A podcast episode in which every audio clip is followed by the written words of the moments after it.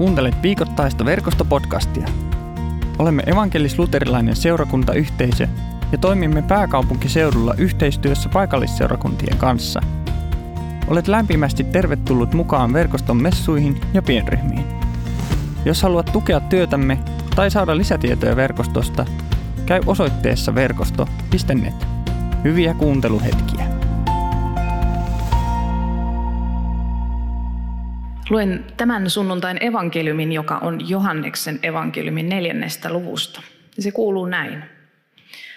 Sillä aikaa oppilaat sanoivat Jeesukselle, Rabbi, käy syömään. Hän vastasi, minulla on sellaista ruokaa, josta teillä ei ole aavistustakaan. Oppilaat kyselivät toisiltaan, onko joku muu tuonut hänelle syötävää? Jeesus sanoi heille, minun ruokani on se, että toteutan lähettäjäni tahdon ja vien loppuun hänen työnsä. Te sanotte, vielä on neljä kuukautta sadonkorjuuseen. Mutta minäpä sanon teille, katsokaa ympärillenne, niin näette, että vilja pelloilla on jo valmista leikattavaksi. Joka tämän sadon saa, korjaa palk- joka tämän sadon korjaa, saa palkkion. Hänen satonsa on ikuinen elämä, ja kylväjä ja sadon korjaaja saavat iloita yhdessä – tässä toteutuu vanha sanonta, jonka mukaan toinen on kylväjä ja toinen leikkaaja. Minä lähetin teidät leikkaamaan sellaista, minkä eteen ette ole nähneet vaivaa.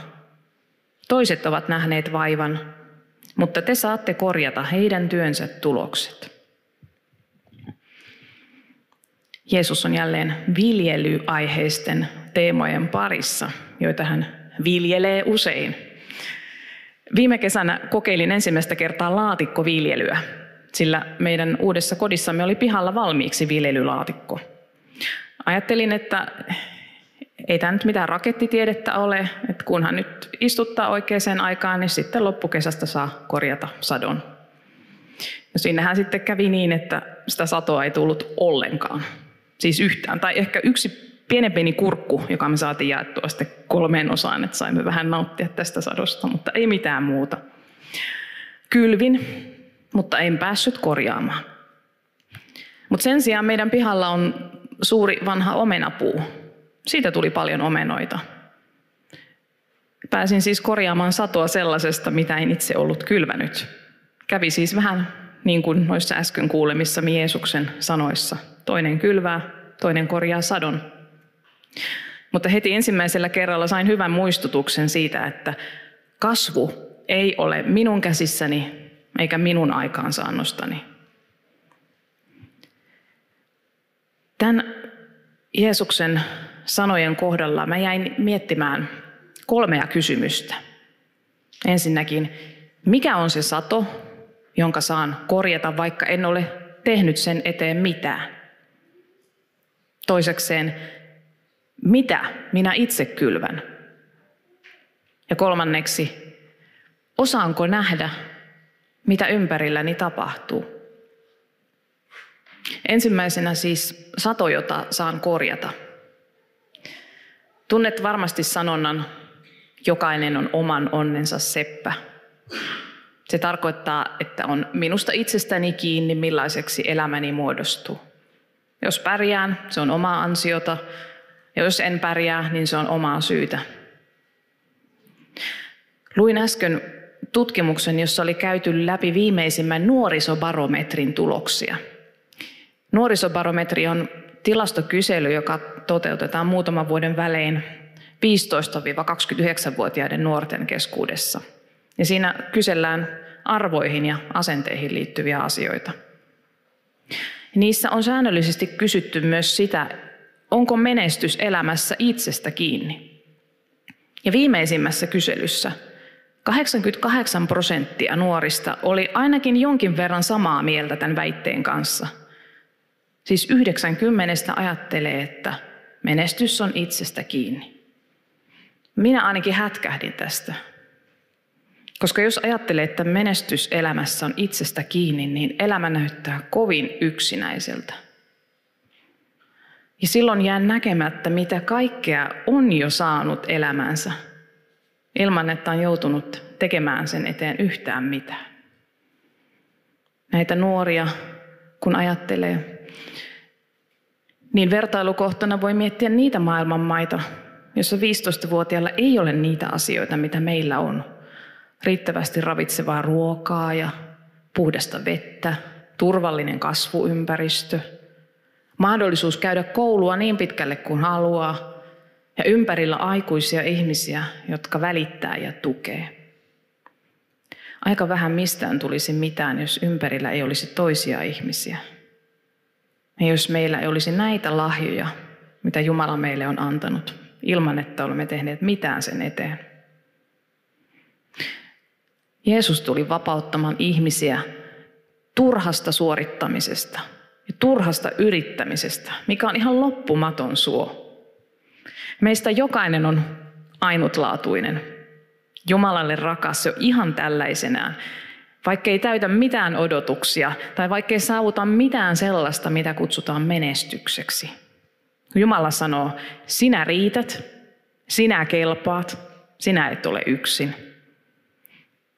Jos tällaiselle viestille antaa tilaa kasvaa, niin se saa aikaan aika upean sadon. Toinen kysymykseni oli se, että mitä minä itse kylvän.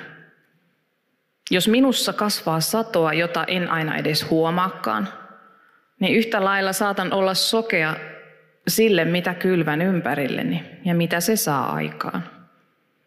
Yhdellä ainoalla sanalla voi olla aika kauaskantoisia vaikutuksia, sekä hyvässä että pahassa. Moni varmasti tunnistaa, jos on tullut satutetuksi tai lannistetuksi, niin niitä sanoja saattaa kantaa mukanaan pitkään, vaikka vuosikymmeniä. Ja yhtä lailla, jos on ratkaisevalla hetkellä saanut apua ja tukea ja lohdutusta ja kannustusta, niin se on voinut olla mullistava kokemus. Sillä tavalla hyvä leviää ja sato kasvaa. Siksi on tärkeää miettiä, mitä kylvää ympärilleen. Juuri huomasin, että Spotifyin oli tullut uusi Paula Vesalan levy ja siinä oli kappale nimeltä Testamentti, jossa hänkin laulaa vähän tästä samasta. Sun testamentti ei ole rahaa eikä luita, vaan miten kohtelet sä muita. Mä kerron myös yhden arkisen kokemuksen nähdyksi tulemisen tärkeydestä. Silloin kun mä neljä vuotta sitten muutin Saksasta Suomeen, niin mä kaipasin seurakuntayhteyttä. Ja ihan ensimmäiseksi menin lähimpän kirkkoni, sen oman kotiseurakuntani penkkiin Jumalan palvelukseen. Sen jälkeen jäin kirkkokahveille.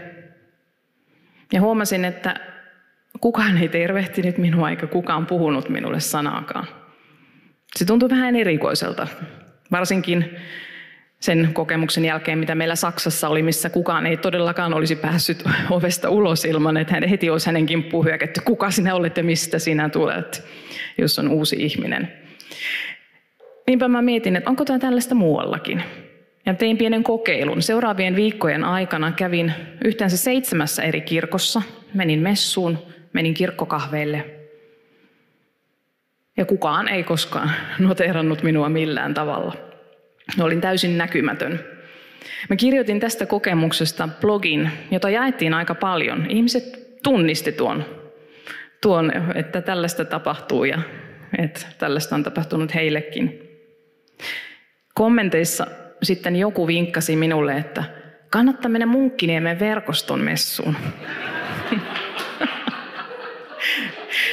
mä en silloin mennyt, koska mä olin jo päättänyt, että mä haluan raivata itselleni paikan sieltä omasta kotiseurakunnasta, ja niin, niin teinkin sitten. Mutta jonkinlaista johdatusta se on, että nyt muutaman vuosi myöhemmin mä olen nimenomaan tämän seurakunnan johtajana. Ja täällä toteutuu juuri se, mitä minä kaipasin. Että joku toivottaisi tervetulleeksi. Joku olisi ilahtunut siitä, että mä oon tullut paikalle. Pelkkä tervehdyskin voi olla valtavan merkityksellistä. Nämä sydämet, mitä te jaatte täällä. Muistakaa, että olette Jumalan työtovereita, niin kuin Paavali muistuttaa muutamaan otteeseen.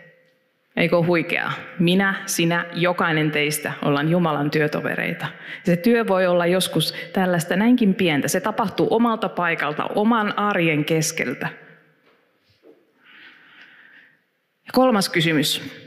mitä jäin miettimään tämän raamatun tekstin kohdalla, oli se, että osaanko nähdä, mitä ympärilläni tapahtuu, ja osaanko reagoida sen mukaan. Jeesus puhui asiasta näin.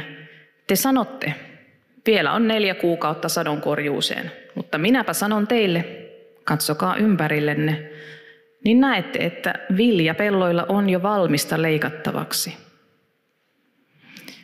En osaa kommentoida tätä maanviljelyksen näkökulmasta, niin kuin kuulitte äsken, niin en ole siinä erityisen asiantunteva. Mutta tästä pointista saan kuitenkin kiinni. Näenkö, mitä ympärilläni tapahtuu, vai olenko kiinni siinä, miten aina ennenkin on tehty? Mä opin hiljattain sellaisen sanan kuin polkuriippuvuus. Meillä Suomessa saatetaan puhua myös laturiippuvuudesta. Se tarkoittaa sellaista käyttäytymistä tai toimintamallia, jossa ollaan kiinni niin, että siitä ei millään meinaa päästä eroon. Että on niin kuin kuvitteellinen polku, joka ei mene siihen suuntaan, mihin sen pitäisi mennä. Mutta valmiilla polulla kulkeminen on kuitenkin niin paljon helpompaa, että sitten tavan suosiolla menee sinne väärään suuntaan sen sijaan, että lähtisi umpimetsään tarpomaan. Kun kerran on tehnyt jonkin valinnan, sitten mennään sen mukaan, vaikka olisikin ilmeselvää, että se ei ole toimiva valinta. Sitten vaan tehdään muita valintoja ja yritetään vähän paikata sitä, että, että mennään niin kuin lähtökohtaisesti jo väärään suuntaan. Mut... nokkahuilun soittoon koulussa. viittaa vaikka että juuri tyttärini tällä hetkellä harjoittelee nokkahuilun soittoa. Kyllä olen joskus miettinyt, että onko tässä nyt valittu väärä tie. Oikeasti pitäisi osata luopua kokonaan sellaisesta, mikä ei toimi. Aloittaa ihan uudelta pohjalta. Tämmöistä moni varmasti omassa elämässään tunnistaa näitä juttuja, milloin sitä vaan koittaa paikkailla jotakin, mikä ei toimi, kun tietää, että pitäisi luopua, pitäisi mennä toiseen suuntaan.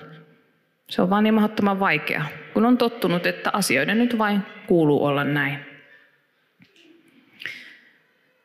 Jeesus toistaa usein kolmea asiaa ja sanoo meille sen yhä edelleen. Ensinnäkin hän sanoo, muuttukaa, uudistukaa mieleltänne. Aikaisemmin sanottiin, että kääntykää. Kirjaimellisesti käännettynä se on muuttukaa, uudistukaa mieleltänne, alkakaa ajatella uudella tavalla. Vanhan päälle rakentaminen ei riitä, tarvitaan ihan uutta asennetta. Eli avaa silmäsi oman itsesi suhteen. Toisekseen Jeesus sanoo usein, Jumalan valtakunta on tullut lähelle. Jumala on aivan lähellä sinua. Hän on läsnä kaikessa ja kaikenlaisessa. Mikään ei ole hänelle vierasta. Ja hänellä on sinulle paljon annettavaa. Avaa siis korvasi Jumalan suuntaan. Ja kolmanneksi Jeesus sanoo, rakastakaa toisianne. Kun kylvät, kylvä sellaista, mikä on kestävää ja mikä tuottaa hyvää satoa. Avaa kätesi toisten ihmisten suuntaan. Vaikka Jeesus tämän päivän evankeliumissa puhui, että toinen on kylvääjä ja toinen on sadonkorjaaja, niin ihminen voi olla niitä molempia samalla kertaa. Elämä on täynnä Jumalan hyviä lahjoja, jonka satoa me saadaan korjata. Ja kun sille avautuu, niin meissä kasvaa lisää satoa. Sellaista satoa, mitä me emme ole itse kylväneet. Ja siitä sadosta riittää siemeniä kylvettäväksi myös eteenpäin. Tämä kylvötyö ei aina ole helppoa, eikä tämä Jumalan työtoveruus. Mutta me saadaan luottaa Jeesuksen lempöyteen, rakkauteen ja armoon ja tunnustaa hänelle se, että missä olemme kulkeneet vikaan. Rukoilemme yhdessä. Jumala, sinä tunnet meidät. Tiedät, että osaamme olla rakastavia ja ystävällisiä. Tiedät, että toisinaan käyttäydymme toisin ja sotkemme asiat. Anna anteeksi, kun olemme loukanneet toisia ihmisiä, unohtaneet kuunnella sinua, emmekä ole pitäneet huolta sinun maailmastasi.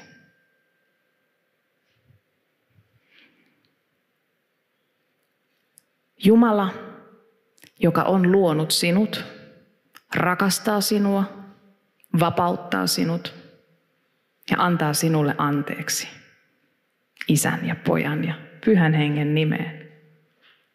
Aamen. Rukoillaan vielä.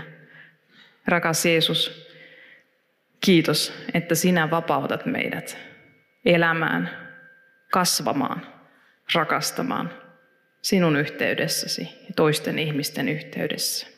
Amen. Kiitos kun kuuntelit verkostopodcastia. Seuraa meitä somessa ja tule mukaan verkoston Jumalan palveluksiin ja pienryhmiin. Lisätietoja löydät osoitteesta verkosto.net.